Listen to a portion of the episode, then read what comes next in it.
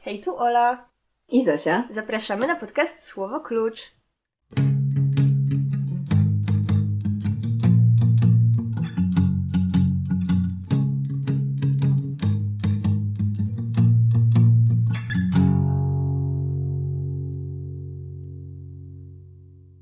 W dzisiejszym odcinku porozmawiamy o książce, która jest dosyć kultowa. To znaczy, wiele z Was pewnie o niej nie słyszało, ale w pewnych kręgach jest ona po prostu przebojem. I zaczniemy od Zosi, która opowie nam o tajemniczej autorce tej książki. Tajemniczą autorką naszej dzisiejszej książki jest Donna Tart, czyli kobieta ciastko, która urodziła się w Wigilię Wigilii Bożego Narodzenia, czyli 23 grudnia 1963 roku, także mamy dzisiaj współczesną bohaterkę i współczesny przebój. Donna urodziła się w Mississippi, a więc... A, em, nice. I chyba wciąż tam mieszka, nie wiem, ona jest bardzo tajemnicza, więc nie mogłam znaleźć informacji na, temat, na ten temat e, aktualnej. Wiem tylko, że urodziła się w Mississippi, mieszkała przez jakiś czas w Nowym Jorku, a teraz nie wiadomo. Myślisz, że ukrywa Em. się, ponieważ popełniła jakąś zbrodnię? Myślę, że totalnie tak. W każdym razie Donna wciąż żyje, bo ma w tej sekundzie ma 58 lat. Em, ale wracając do jej początków. Jej ojciec był rockabilly musician oraz prowadził stację benzynową oraz był lokalnym politykiem. E, zgaduję, że był jakimś szeryf o kimś w Mississippi. Em, Jej matka natomiast była sekretarką i oboje bardzo lubili czytać, więc Donna od dziecka również czytała i lubiła czytać. Kiedy miała 5 lat, napisała swój pierwszy wiersz. O. W liceum była cheerleaderką i pracowała w bibliotece, także po prostu contained multitudes. No nie? Wow, to takie, to takie dziwne. No, zwłaszcza biorąc pod uwagę jej internalized misogyny w tej książce, tak się zdziwiłam, że była cheerleaderką. No. Ale była. E, przez co najmniej rok.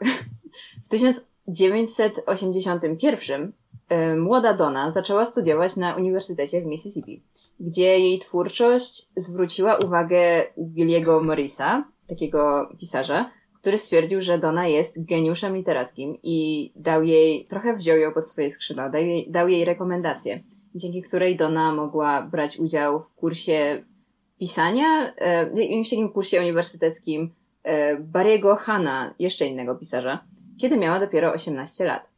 A rok później, w 82, przeniosła się do Bennington College w Vermoncie, gdzie studiowała tak zwane classics i poznała swoich nowych przyjaciół, obecnie również pisarzy.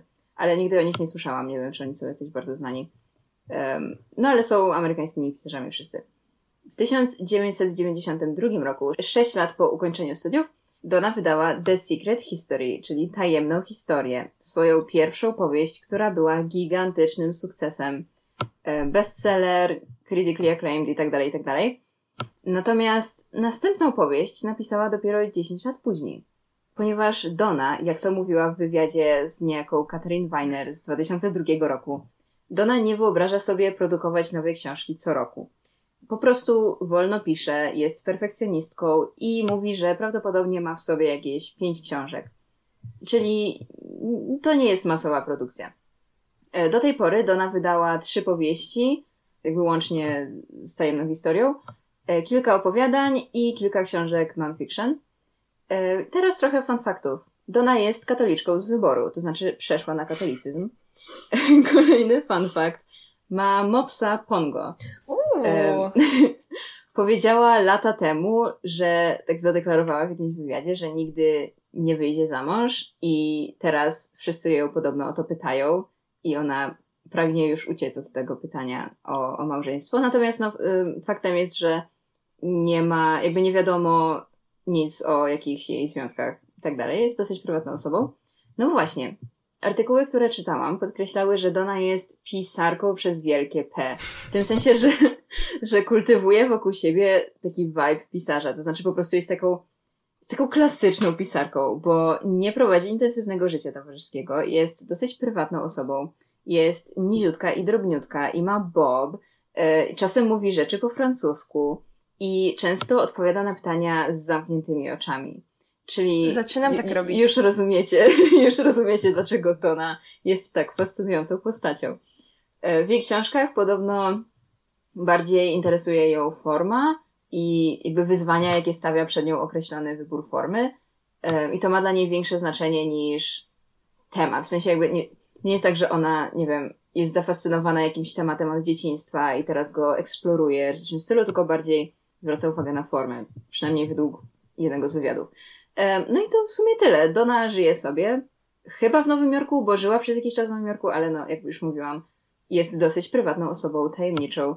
E, gdzieś tam żyje i prawdopodobnie pracuje nad następną książką, także jeszcze myślę, że usłyszymy od Donie Tart. E, no tak, ale to tyle. Olu, opowiedz nam coś niecoś o tajemnej historii. Książka zaczyna się od prologu informującego nas o, uwaga, morderstwie. Znaczy, właściwie to książka zaczyna się od miliona stron. To jest akurat trochę śmieszne, bo nie mam pod ręką teraz mojego egzemplarza, bo pożyczyłam go koleżance, ale to jest tak. Otwieramy i najpierw mamy stronę z podziękowaniami. Potem mamy stronę tytułową, potem mamy drugą stronę tytułową, potem mamy kolejne podziękowania, potem mamy trzy strony tych takich, wiecie, um, informacji z gazet, że to jest wspaniała książka i tak dalej.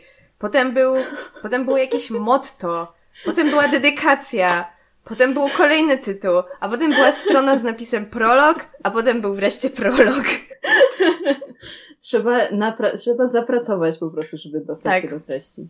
No więc w każdym razie w tym prologu dowiadujemy się, że zostało popełnione morderstwo. Dowiadujemy się, że grupa przyjaciół zabiła w lesie jednego z nich. I dlaczego? Tego mamy się właśnie dowiedzieć. Ogólnie powieść dzieje się w latach 80., czego trochę nie mogłam wykminić, ale w końcu dotarłam do tej myśli. E, dzieje się w latach 80. w amerykańskim koledżu we wspomnianym już przez Zosię stanie w Vermont narrator, czyli Richard. W ogóle bardzo mnie śmieszyło to, że on ma na imię Richard, bo to imię jest takie bardzo, nie wiem, niewspółczesne, takie strasznie moda na sukces czy coś. Ale anyway, Richard pochodzi z Kalifornii i studiował tam medycynę, ale przenosi się z, ze swojej uczelni właśnie do Hampton College. Hampton College specjalizuje się w dziedzinach humanistycznych, no więc Richard zapisuje się na zajęcia typu literatura angielska albo francuski. No jego plan lekcji ma ulec jednak zmianie, ponieważ dowiaduje się on, że na jego elitarnym uniwersytecie funkcjonuje jeszcze bardziej elitarna grupka studentów Classics. Hmm, ciekawe, czym się inspirowała autorka, wybierając im tak, taki major.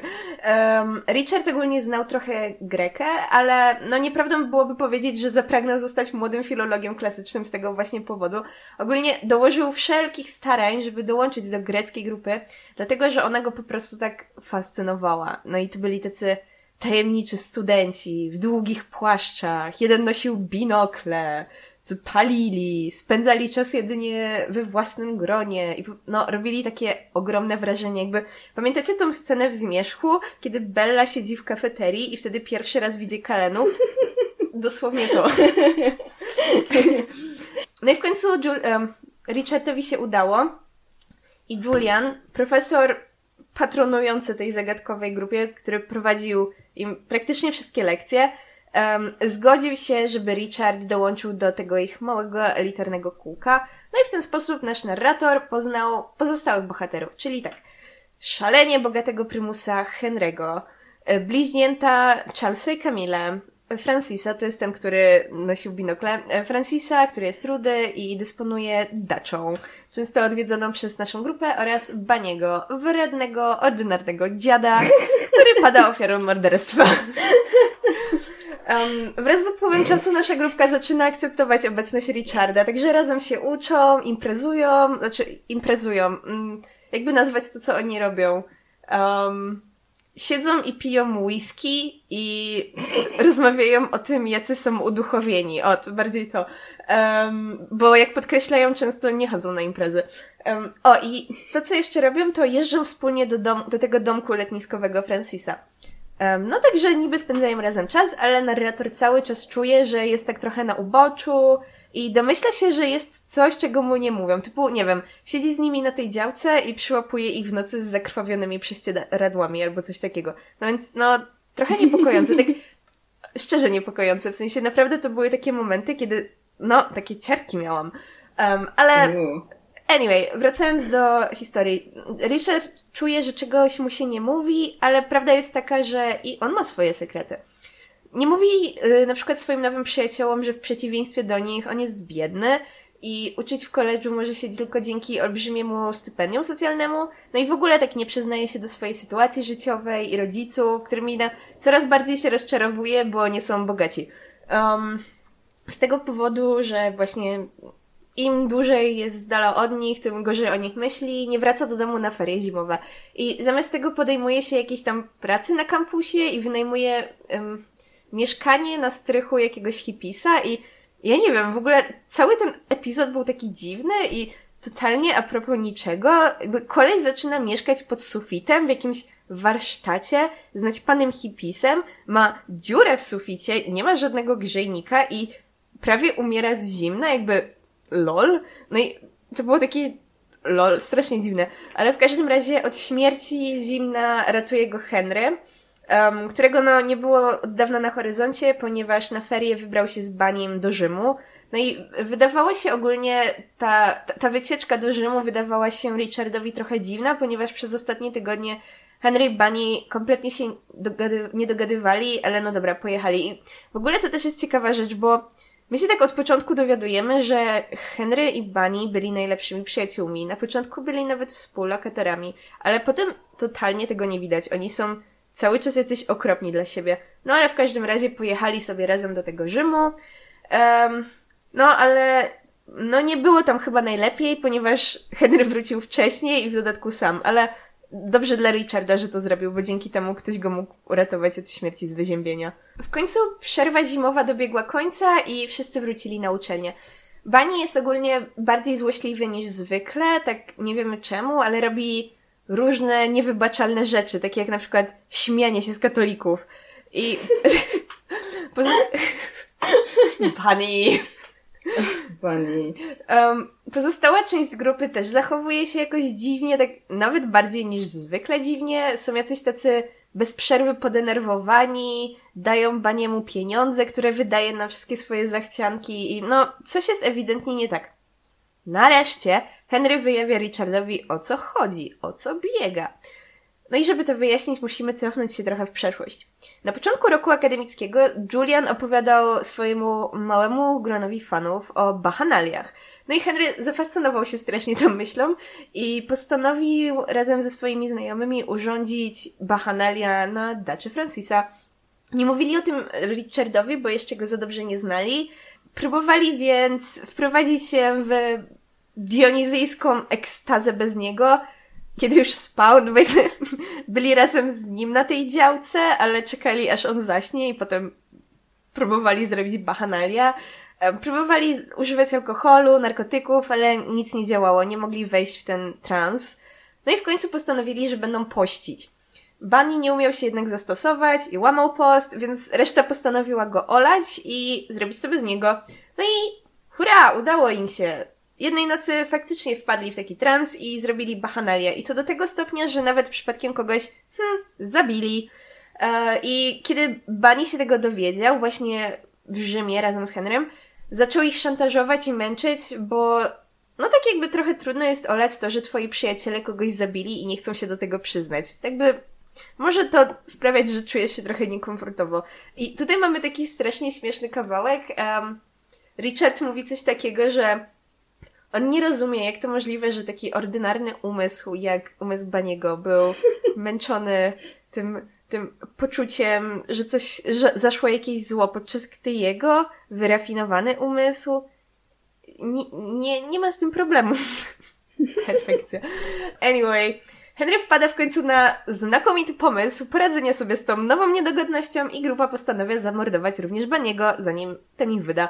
No i z tego powodu cała piątka już z Richardem spycha Baniego w lesie w przepaść.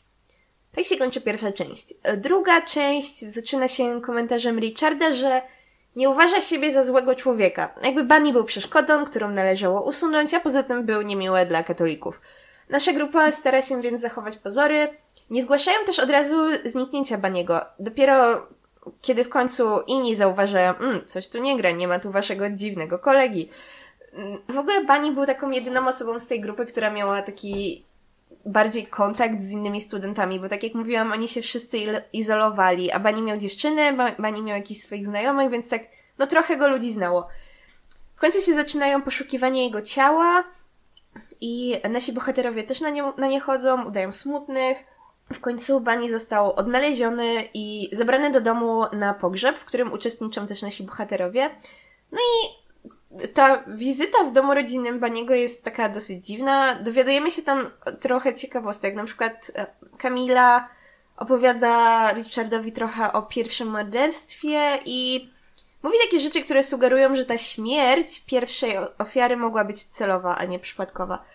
W każdym razie nasi bohaterowie są coraz bardziej zestresowani, ponieważ no, boją się cały czas, że na jaw wyjdzie fakt, że to oni zabili Baniego. Jakby oni nie są zestresowani tym, że mają jakieś poczucie winy, tak nie zrozumcie tego w ten sposób. Oni się boją po prostu, że ktoś um, ich złapie i pójdą do więzienia. Um, w każdym razie Francis dostaje przez to ciągłe zdenerwowanie ataków paniki, a Charles popada w alkoholizm i znęca się nad siostrą. No i Richard dowiaduje się kolejnych ciekawostek na temat życia intymnego swoich przyjaciół, dokładniej życia intymnego Charlesa. Między innymi tego, że sypia ze swoją siostrą, oraz z Francisem. Sweet Home Alabama. E, nasi bohaterowie chodzą sobie jednak spokojnie, chociaż nieregularnie, bo często są zbyt pijani, żeby zwlec się z łóżka. Chodzą sobie na lekcje, jednak do czasu. Ponieważ mm, hmm, nie opowiedziałam wam dotychczas zbyt wiele o Julianie, czyli tym ich nauczycielu, a, a powinnam. Więc w każdym razie Julian to jest taka spokojna postać, jakby on jest oczywiście trochę walnięty, bo dosłownie nie ma kontaktu z nikim, wybiera sobie specjalnie studentów, izoluje ich, sam siebie izoluje i nie widzi świata pomiędzy tymi swoimi classics.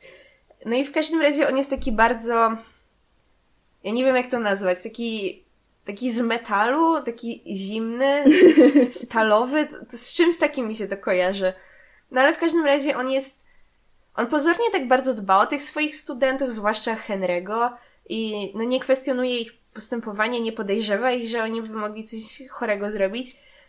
No dlatego nasi bohaterowie no, niezbyt się nim przejmują, ale jednak okazuje się, że niesłusznie, ponieważ um, to właśnie to właśnie Julian się dowiaduje, że to oni zabili um, Baniego, ale nie przypadkowo.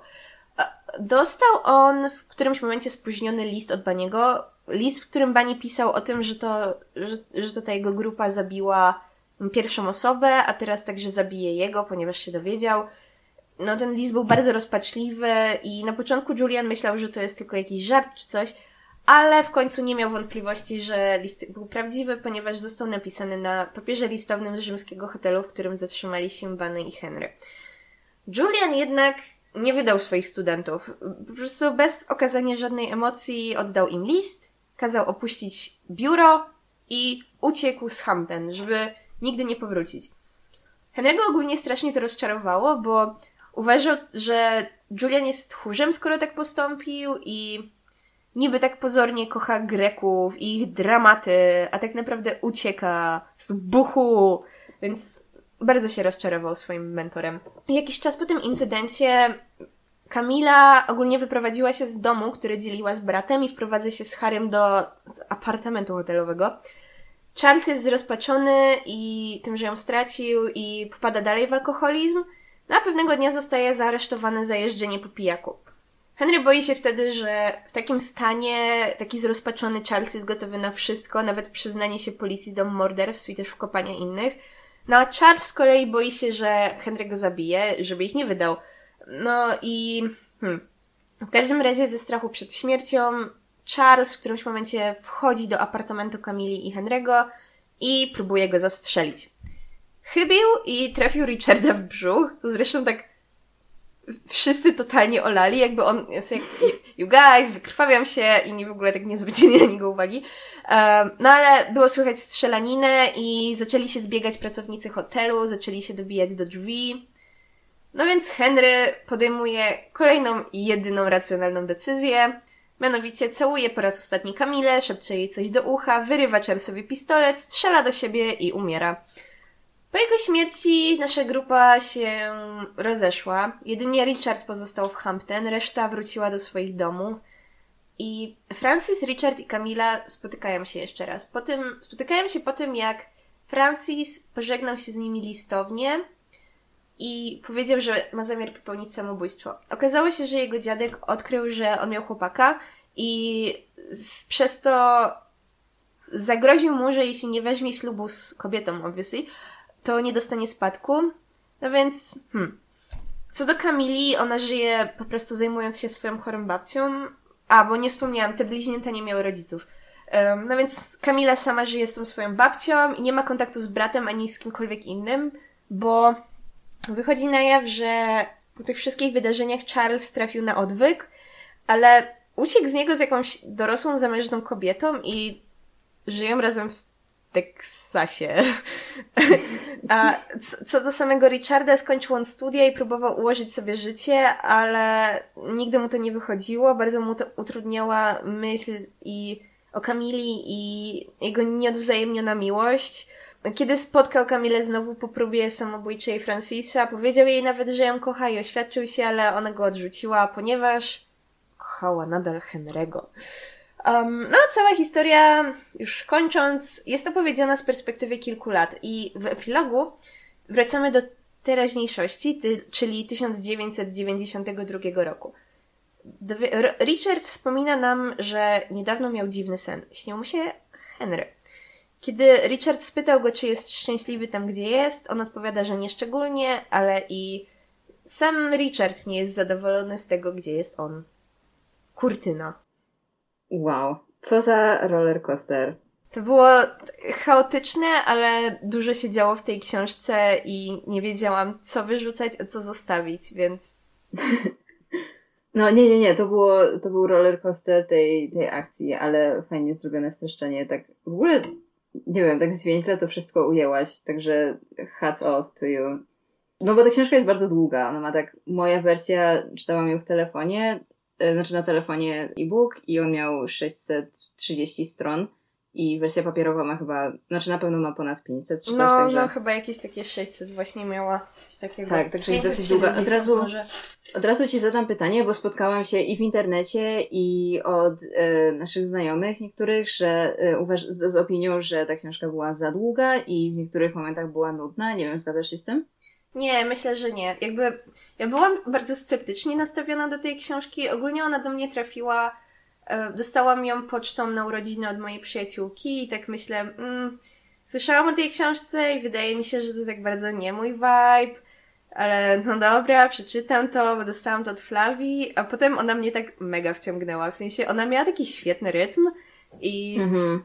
czasami były takie męczące rzeczy, ale ogólnie myślę, że one były wszystkie przemyślane i dobrze mi się to czytało. A tobie? Tak, ja też dla mnie w ogóle nie była nudna i myślę, że. Znaczy nie wiem, ja bym nawet wolała, żeby była jeszcze dłuższa, no. bo mi się ją tak dobrze czytało. Bo nie mówię, że ta książka jest bez wad, ani że nie ma jakichś swoich, nie wiem, śmiesznostek, no bo ma, mm. ale to, co się wysuwa dla mnie zdecydowanie na pierwszy plan, to jest fakt, że się po prostu świetnie bawiłam czytając ją i mega mnie wciągnęła ta historia.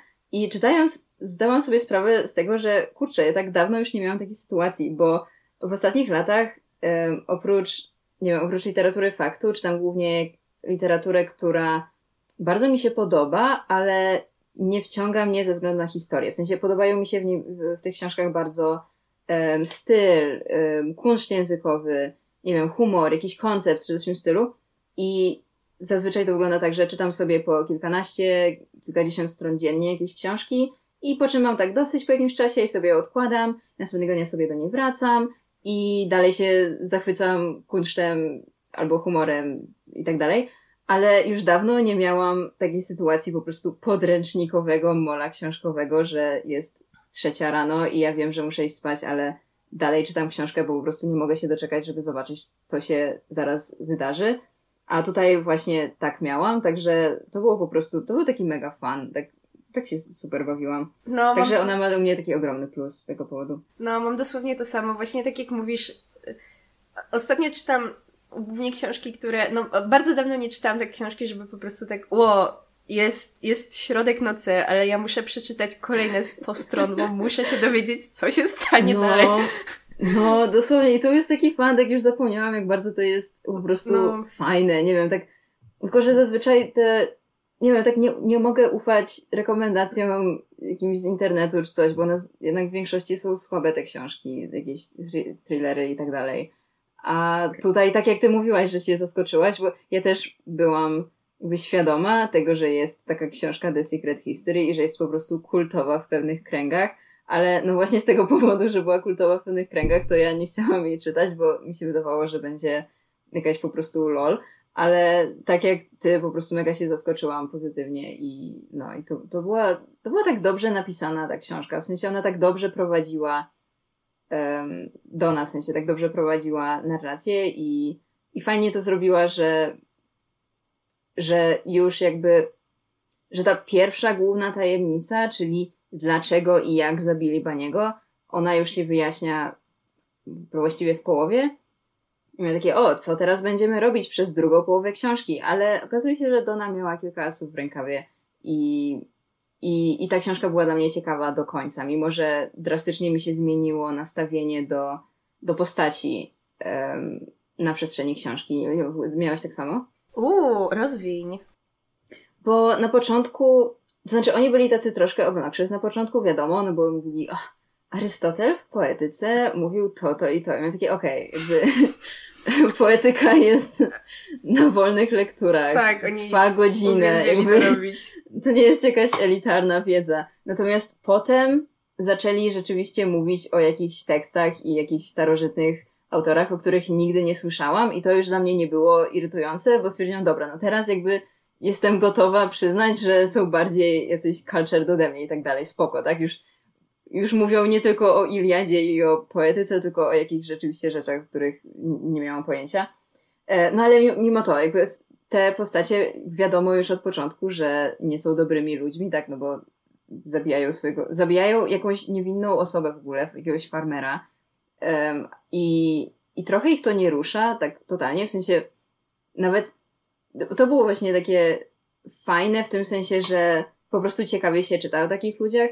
Moim zdaniem, że oni tak nie mieli żadnych wyrzutów sumienia z tego, co pamiętam, jeśli chodzi o śmierć tego farmera. Nie jest tak, że mieli, mm. o mój Boże, ten farmer miał jakieś życie czy coś, tylko po prostu mieli, okej, okay, dobra, super, nikt nas nie znalazł, idziemy dalej i um, Czekaj, o czym ja mówiłam? A, zgubię. A, dobra, no więc jakby od początku już wiemy, że to nie są dobre osoby, tak? To oni, oni nie są fajni, ale, um, ale i tak jakoś czułam sympatię do większości z nich, w sensie oprócz do Baniego, bo Bani był po prostu karykaturalnie zły oczywiście, bo Dona była sprytna i musiała tak zrobić, żebyśmy jak najmniej smutku czuli po jego śmierci. To po prostu Bani był totalnym homofobem, nienawidził katolików, e, zabierał wszystkim pieniądze, był arogancki e, i się śmiał zawsze i tak dalej, i tak dalej. I tak był taki jeden moment, z którego się obydwie śmiałyśmy, jak, jak Bani wchodzi do, jest w akademiku i otwiera lodówkę i tam jest sernik z kartką proszę nie zjedźcie mojego sernika,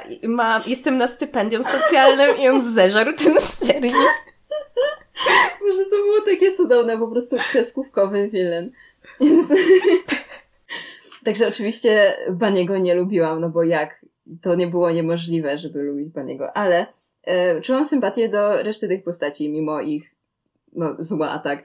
Ale w miarę jakby upływu czasu oni po prostu robią się wszyscy tacy okropni i myślę, że Dona to też zrobiła specjalnie, żeby po prostu że jakby zaczynamy i mamy takie, o dobra, no zabili dwóch ludzi, ale no, ale są fajni i są cool i tak dalej, ale oni potem się robią tacy okropni wszyscy prawie. E, jedni mniej, drudzy bardziej, że, że pod koniec już miałam takie, Boże, dobra, już tak nie obchodzi mnie, co się stanie z tymi ludźmi, już tak nawet mnie nie rusza, że wszyscy kończą tak mega źle. Zwłaszcza, że wydaje mi się, że ona, myślę, wydaje mi się, że ona mogła um, jej mogło chodzić o coś takiego e, z tragedii antycznej, że oni po prostu są, jakby, że to jest fatum i oni mhm. są skazani, jakby no przeklęci, tak, skazani na, na nieszczęśliwy los. Nie wiem, czy, czy też tak ci się wydaje, że, że Dona mogła tak, coś tak sprytnego też, tutaj też mam takie wrażenie. Mm.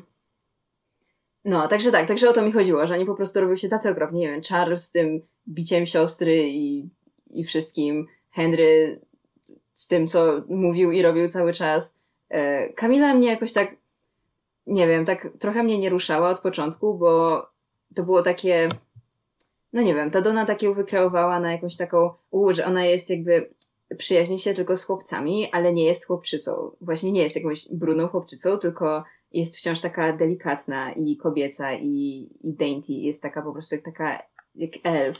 I miałem takie, okej, okay, no jakby spoko. Um, ale no, więc właściwie pod koniec książki obchodził mnie tylko Francis, bo nie wiem, tak, tak, to był taki żałosny, tak mi było smutno z jego powodu. Tak, nie wiem, taki smut, taka smutna była ta jego postać. Tak, tak bardzo bał się znaleźć sobie pracę, że po prostu wychodził za mąż za jakąś dziewczynę, której nienawidził, tylko żeby dalej dostawać pieniądze od dziadka. Więc to jest trochę smutne. Um, no, także tak.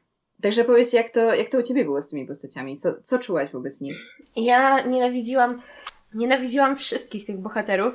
Tak nie rozumiałam, jak ludzie mogą się z nimi utożsamiać. Ale zanim do tego przejdę, no to opowiem, kim są ludzie, o kogo chodzi. Więc tak jak mówiłyśmy już kilkakrotnie, ta książka jest kultowa w pewnych kręgach. I jakie to kręgi? Więc jeśli nie znacie terminu Dark Academia, to już śpieszę z wyjaśnieniem. Więc Dark Academia to jest taki, taka jakby, nie wiem, estetyka z, powstała na platformie społecznościowej dla ludzi bez społeczności tumblr.com. I polega to na tym, że, no nie wiem, no tak taka powiedzmy subkultura trochę pozerstwa w edukacji, że właśnie wszystkie, ona jest tak bardzo chyba kreowana na, na tej książce. Ta książka jest tak bardzo biblią Dark Academy. Właśnie chodzi o jakiś właśnie klasyków, płaszcze, jakiś deszcz, nie wiem, jesień. Tak, chodzi o taki vibe po prostu, nie wiem, czytania Arystotelesa w bibliotece oksfordzkiej, mm-hmm. deszczowe popołudnie. No tak, to, to tak jak mówisz. No i właśnie to się nazywa Dark Academia i ta książka jest totalnie biblią tego ruchu.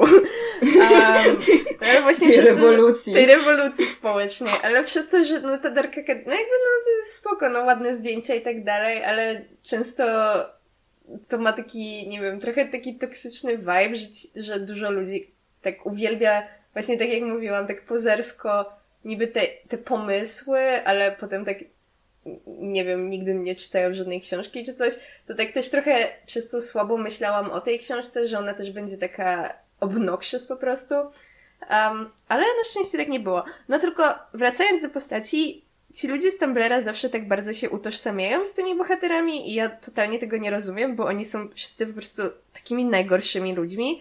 Um, ale właśnie tak jak mówiłaś, to było dla mnie bardzo ciekawe, no bo to, że ci bohaterowie nie mają jakiejś jednej po prostu cechy, która by trochę sprawiała, że jakoś mam sympatię do nich, jakoś im współczuję. Po prostu są złymi ludźmi dla mnie i, i tacy są nieświadomi tego, jak źle postępują, to było bardzo ciekawe. Ale właśnie ten Bunny, to ja na początku tak nie rozumiałam, dlaczego on jest taki tak idiotycznie złe, w sensie dlaczego tak wszystko w nim jest po prostu tak, tak złe. I w końcu do mnie dotarło, że moment, to jest bardzo celowe, bo dzięki temu totalnie właśnie nie współczuję mu i dochodzę do momentu, że myślę, mm, no spoko, on był taki okropny, więc whatever, umarł. I, I to jest takie straszne i przez to czytelnik może się czuć tak samo jak narrator, który też w ogóle nie współczuł, nie miał żadnych wyrzutów sumienia. Więc to było, to było bardzo ciekawe. Myślę, że trochę wyrzutów sumienia miał, w sensie, no tak, nie wiem, mówi o tym, że o, że cały czas widzi twarz tego Baniego i, i widzi to, jak ten Bani spada z klifu, albo um, że w pewnym momencie mówi, że oddałby z tej perspektywy piszącego Richarda, czyli tam po latach, że oddałby wszystko, żeby Bunny wszedł do pokoju żywy i powiedział hey mate, czy coś w tym stylu. Um, więc trochę już do sumie miał, ale no, no tak, no Richard też jest niezaprzeczalnie jest złą osobą, bo on po prostu bardziej mu zależy na tym, żeby być jednym z nich, jednym z tej elitarnej grupy, um, niż na tym, żeby zrobić poprawną rzecz i, no nie wiem, pójść na policję czy coś. To właśnie, to właśnie o to mi chodziło, że przez to nie odbierałam tego, że on czuje się źle z tym, że mm, kogoś okay. zabił, tylko że gdyby nie doszło do tego morderstwa, to ich grupa by przetrwała, ale to, co mówisz, ma A, sens. true, true. Nie, to w sumie tak, to w sumie się z tobą zgadzam. Um, ale właśnie najstraszniejszy był Henry. On był po prostu takim psychopatą. On się, on się po prostu tak. uczy, że zabijanie to jest normalny sposób rozwi- rozwiązywania problemów. I, I to się zaczyna tak jak. Przypominając Wam jeden ze starszych odcinków naszego podcastu The Bad Seed, dowiadujemy się, że często jacyś przyszli mordercy zaczynają od znęcania się nad zwierzętami.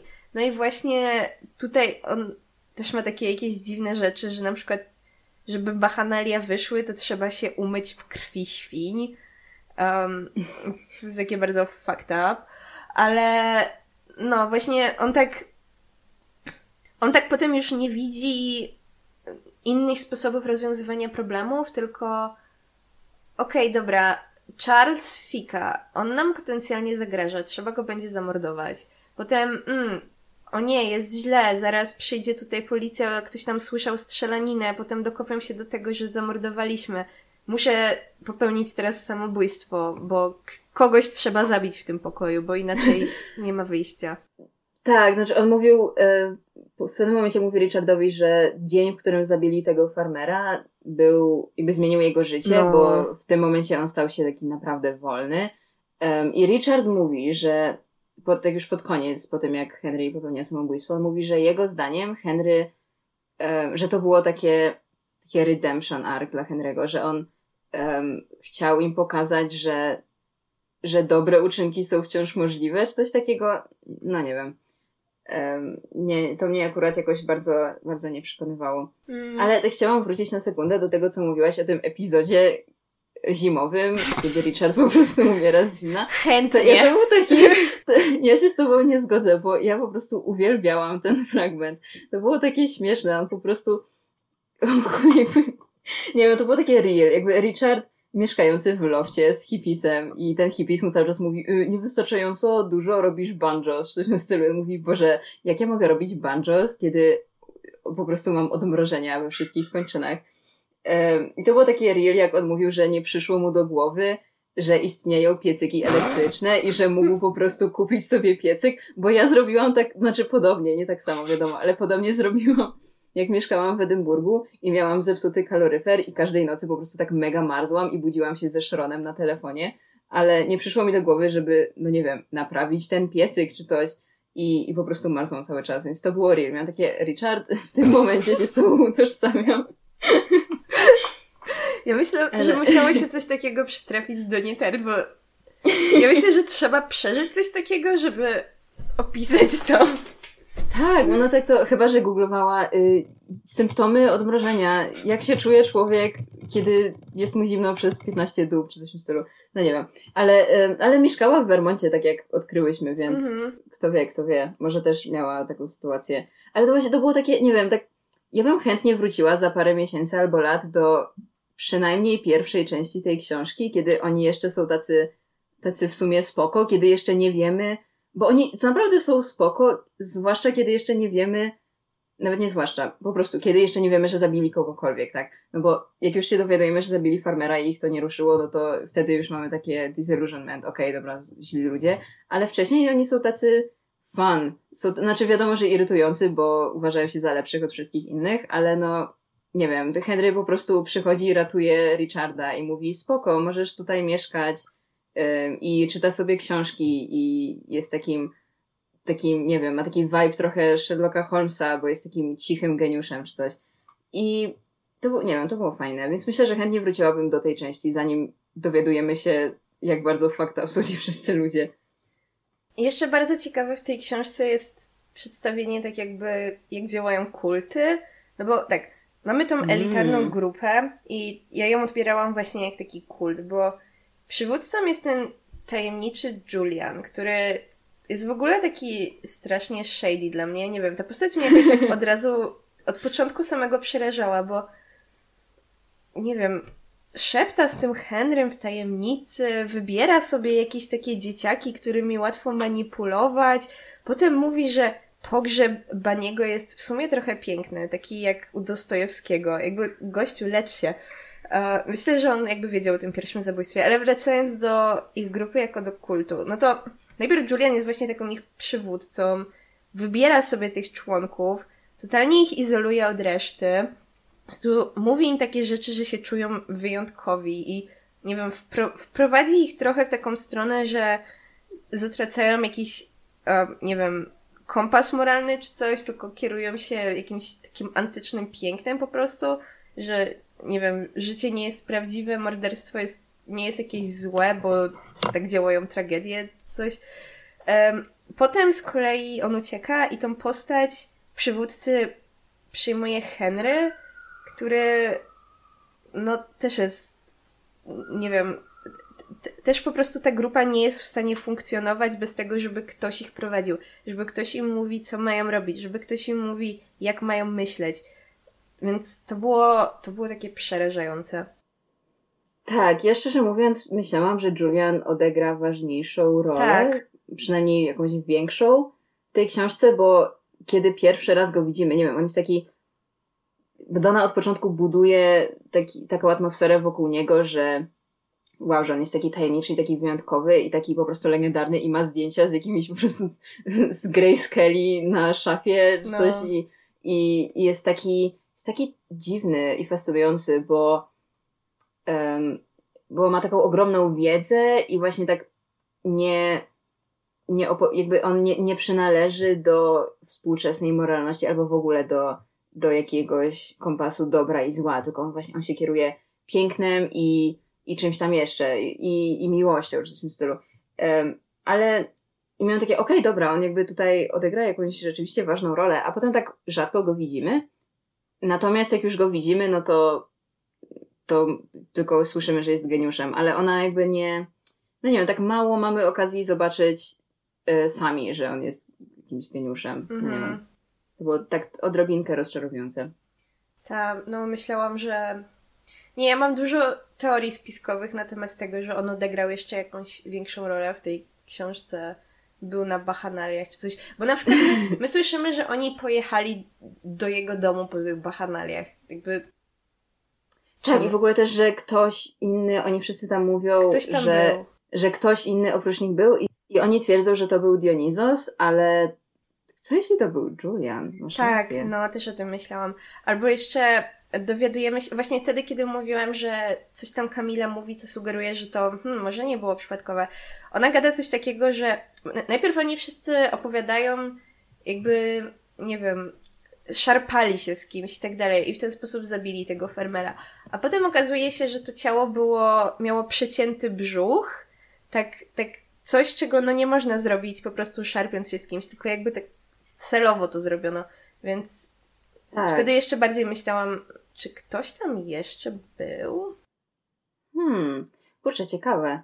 Też w ogóle to, co Richard mówi, kiedy Julian już się dowiaduje, że to oni zabili, znaczy dowiaduje się, że to oni zabili Baniego, że Richard, że Julian tak się na nich obraził, ale nie dlatego, że zabili Baniego, tylko dlatego, że on był jakby poza tym, że nie włączyli go do tego mhm. i czuł się pominięty czy coś. No. no. nie wiem, dla mnie on był takim Ambrożym Kleksem trochę, tylko że dark version. Jezu, bo dosłownie. Jest tyle podobieństw, no nie? Co, Jakby... co jakieś świetne porównanie, omega. No bo zobacz, po prostu pan Kleks w swoim domku, oni mają te lekcje w jakimś pomiesz- jakby w jakimś budynku, w którym jest kuchnia. Na początku ktoś wspomina o tym, że, e, że była tam kuchnia, z mhm. której ktoś wyczarowywał E, czterodaniowe czterodaniowe, nie, cztery, jakby e, obiady na cztery potrawy, o. No. E, więc to, tak jak w Panu Kleksie. E, no i ta, ta elitarność oczywiście. Pan Kleks brał tylko uczniów z imionami na A.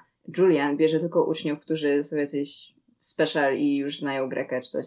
Także myślę, że warto, warto to zgłębić. Tak, i właśnie jeszcze to, jak on wybierał tych uczniów, ja też na, nad tym się zastanawiałam, bo to nie jest tak, że oni wszyscy byli jacyś bardzo dobrzy albo jacyś zdolni, że się dobrze uczyli, bo na przykład um, Bunny uczył się od dzieciństwa greki, ponieważ miał dysleksję i uważano, że jak się nauczy innego alfabetu, to to mu pomoże. No ale no był taki słaby, też nigdy nie słyszymy, żeby bliźnięta były jakieś dobre. I nasz narrator Richard, on się uczył wcześniej greki, ale też nie znał jej jakoś tak dobrze i ja tak myślałam, że co sprawiło, że on decydował się na tych uczniów. I właśnie to, o czym myślałam, to, to, że łatwo było na nich wpłynąć w jakiś sposób, łatwo było ich oddzielić od innych ludzi i tak nimi manipulować. Boże, Ambroży Kleks, Jezu, co za znakomite porównanie. Jezu, jak ja nienawidzę tego, że Amerykanie nie znają pana Kleksa i nie mogą zobaczyć tego oczywistego klucza interpretacyjnego. Jakby on był takim profesorem lata- Salamanki. No dosłownie. A dla ciebie o czym jest ta książka, tak jakbyś miała powiedzieć zwięźle? O czym jest ta książka?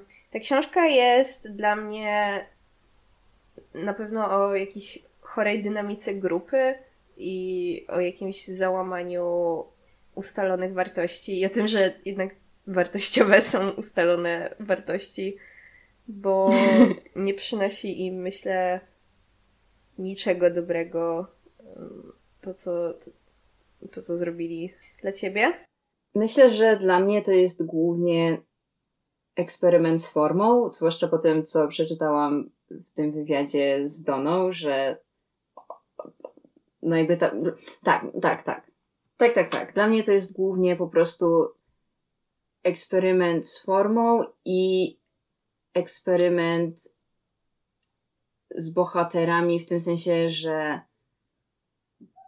zdecydowanie jestem za tą teorią, że ona, znaczy nie wiem, może ona to przyznała otwarcie, nie wiem, ale e, powiedzmy, że za teorią tego, tej tragedii antycznej. Mhm. No, to jest, I to, jest to jest bardzo fajne, tak. To no. jest bardzo pod tym względem ciekawie zrobiona ta książka. I w ogóle ona naprawdę tak trzymała w nim w napięciu też mm sama ta tajemnica. Byłam mega ciekawa, dlaczego oni, co oni ukrywają przed Richardem, zanim dowiedzieliśmy się o tych bachanaliach. Tak. I, i tak jak mówiłam, momentami mnie przechodziły ciarki, jak czytałam o trzeciej w nocy od paru godzin, to, to ona tak, nie wiem, bardzo dobrze trzyma klimat i po prostu ten ich upadek, ta ich dekadencja, to popadanie w alkoholizm, różne używki, izolowanie się, przemoc, jakaś psychiczna i fizyczna, i jakieś ich dziwne praktyki, straszne tajemnice, to ciągłe kłamanie Richarda. O Jezu, on tak.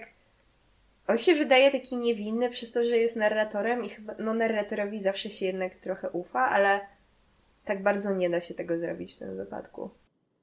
Tak, ja zauważyłam jakieś takie małe rzeczy trochę niespójne w jego narracji. Myślę, że on tak zmieniał zdanie, właśnie, że raz nam mówi coś, coś a potem coś innego, także hashtag unreliable narrator. Jeszcze tylko wspomnę o po prostu niemej bohaterce tej książki, jaką jest Judy Puvi. A, która, Judy! która była taka fajna, ona była taka, tak źle traktowana przez narratora i co za tym idzie, tutaj powiem, że przez Donę bo biedna Judy była po prostu, ona była sąsiadką e, Richarda w jakimś tym, oni mieszkali chyba w jakichś takich domkach, no nie?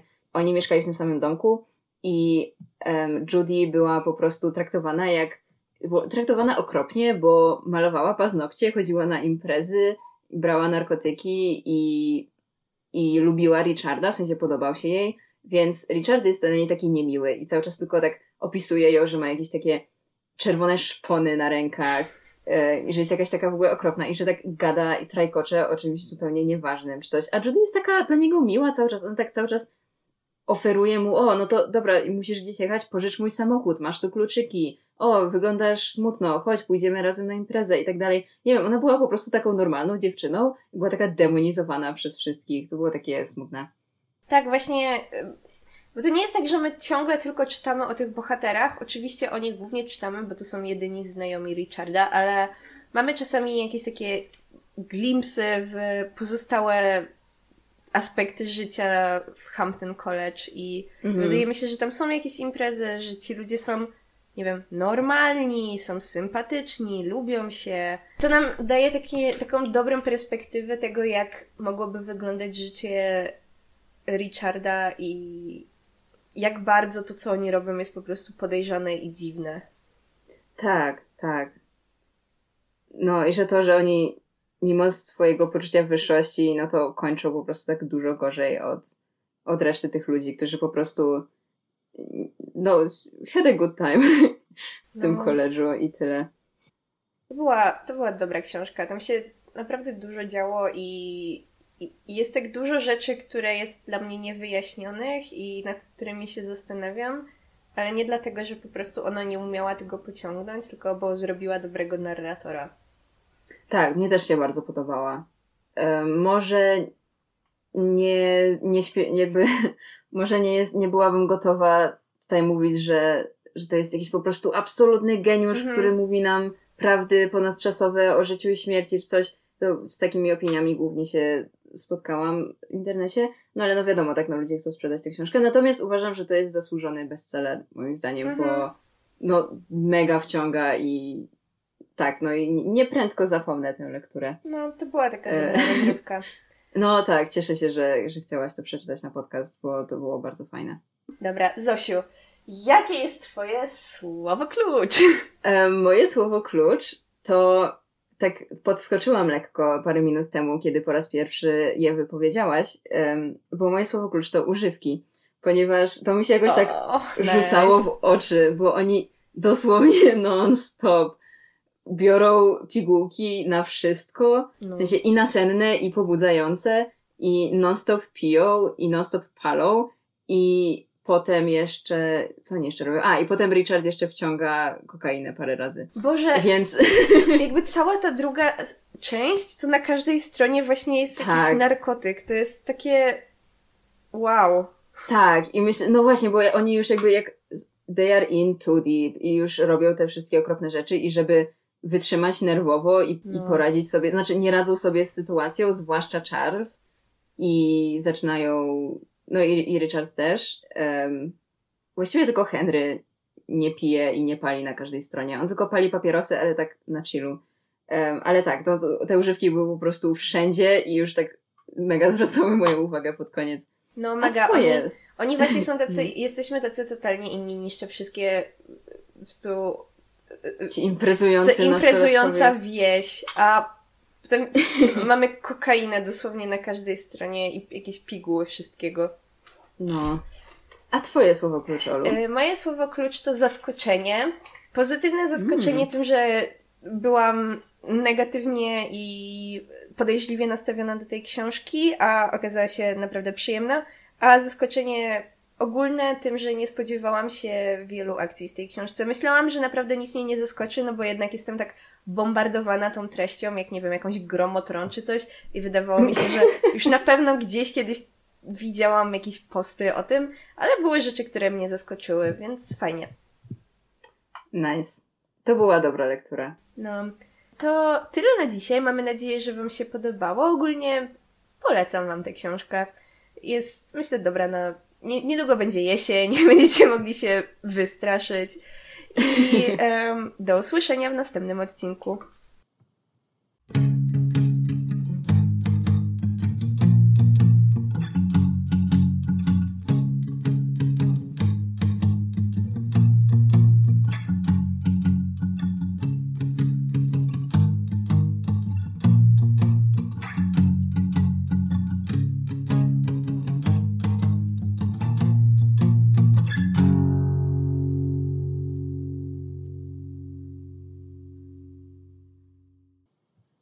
Twierdził, że to był Dionizus, mm. ale mhm. nie, Dio, Boże, Dionizys czy Dionizos? Dionizos? Dionisos? O Jezu, strasznie, to bo po angielsku jest inaczej i mi się to no. już myli. Dionizys, Dioni... Dionizos, Dionizos, tak, no. Dionizos.